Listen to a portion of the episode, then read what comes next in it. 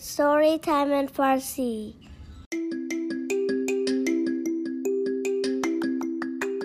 به پادکست ستوری تایم این فارسی خوش آمدید.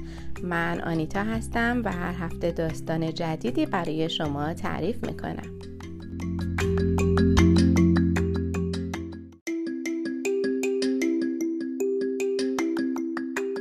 سلام. قبل از شروع داستان امروز دوست دارم بگم که اگه داستان گفتن و داستان خوندن رو دوست دارید خوشحال میشم که داستانتون رو بشنوم و با صدای خودتون برای شنونده های عزیزمون پخش کنم. پس اگه تمایل به همکاری دارید هم می‌تونید برام voice message بذارید هم از طریق ایمیل باهام تماس بگیرید. تا یا به صورت مهمان شما رو در پادکست داشته باشم یا ازتون بخوام که داستانتون رو برام ضبط کنید و بفرستید. ایمیل برنامه ما storytimeinfarsi at gmail.com هستش که در description برنامه هم نوشته شده. پس بریم سراغ داستان این هفته.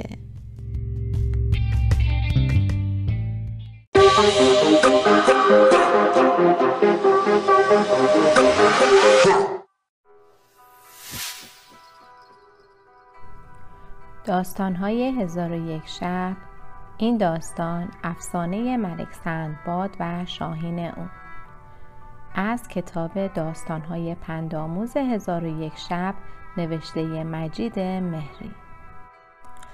همونطور که در قسمت قبل یعنی در افسانه ملک یونان و حکیم رویان شنیدیم وقتی وزیر حسود به ملک یونان گفت که حکیم دشمنش هست و باید اون رو بکشه ملک یونان به اون شک کرد و گفت که تو حتما می‌خوای من حکیم رو بکشم و مثل ملک سندباد پشیمان بشم. داستانی دیگر از قصه های شهرزاد برای شاه شهریار. بهتون پیشنهاد می‌کنم که این داستانها رو به ترتیب بشنوید. پس اگه داستان قبل رو نشنیدید به کانال Story Time فارسی برید و بعد از subscribe کردن در playlist داستانهای هزار و یک شب داستانها رو به ترتیب دنبال کنید. و اما افسانه ملک سندباد و شاهین او. شاه گفت شنیدم پادشاهی از پادشاهان فارس دوستدار شکار و گشت و گذار بود و شاهینی داشت که دست آموز او بود و روز و شبش را با این شاهین میگذراند و یک دم از او را از خود دور نمی کرد.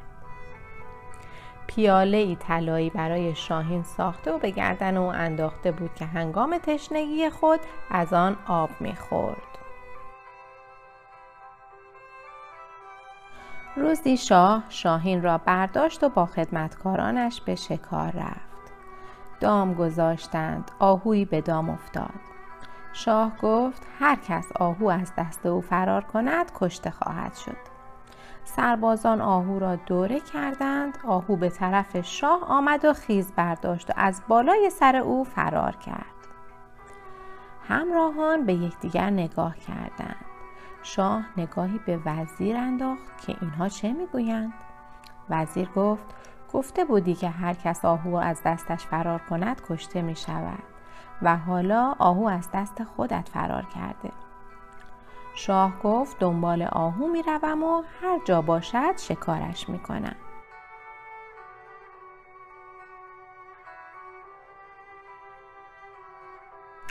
اسبش را در پی آهو تاخت. شاهین بر سر آهو پرید و آنقدر با بالهایش به چشم آهو زد که جانور بیچاره کور شد و شاه توانست شکارش کند. بعد سر آهو را برید و او را به زین خود آویخت. اما دید خیلی تشنه است. به سایه درختی پناه برد و چشمش به آبی افتاد که قطره قطره از درخت می چکید. پیاله را از گردن شاهین گرفت پر از آب کرد و خواست بنوشد که شاهین بالش را بران زد و آب را ریخت. شاه دوباره پیاله را پر آب کرد و به این گمان که شاهین تشنه است آن را پیش شاهین نهاد. باز پرنده بالش را به آن زد و ریخت. بار سوم پیاله را پر از آب کرد و پیش اسب گذاشت. این بار هم شاهین با بال خود به آن زد و آن را بر زمین ریخت. ملک سندباد عصبانی شد و شمشیرش را کشید و گفت نگذاشتی من آب بخورم و نه خودت آب خوردی و نه اجازه دادی اسب آب بخورد و شمشیرش را به بالهای شاهین زد شاهین با اشاره به شاه فهماند که بالای درخت را نگاه کند و شاه دید ماری در بالای درخت است و زهر او قطره قطره به پایین می چکند. از بریدن بالهای شاهین پشیمان شد و شاهین را به دست گرفت و به دربار آمد. آهو را به آشپزباشی دربار سپرد و خود, خود شاهین به دست بر تخت نشست.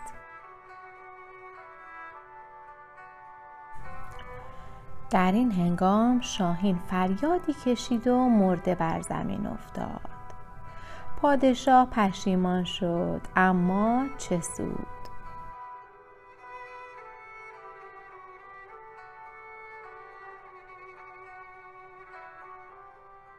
وقتی ملک یونان داستان را به اینجا رسوند وزیر گفت ای پادشاه اگر پند مرا نپذیری میترسم خدای ناکرده کشته شوی. همانطور که وزیر نیرنگ باز به خاطر آنکه به پسر پادشاه نیرنگ زد به قتل رسید.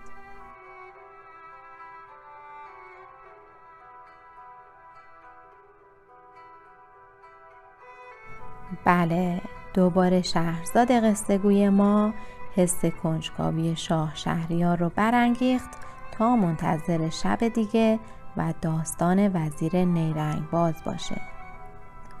ما هم برای شنیدن افسانه وزیر و پسر پادشاه منتظر میمونیم.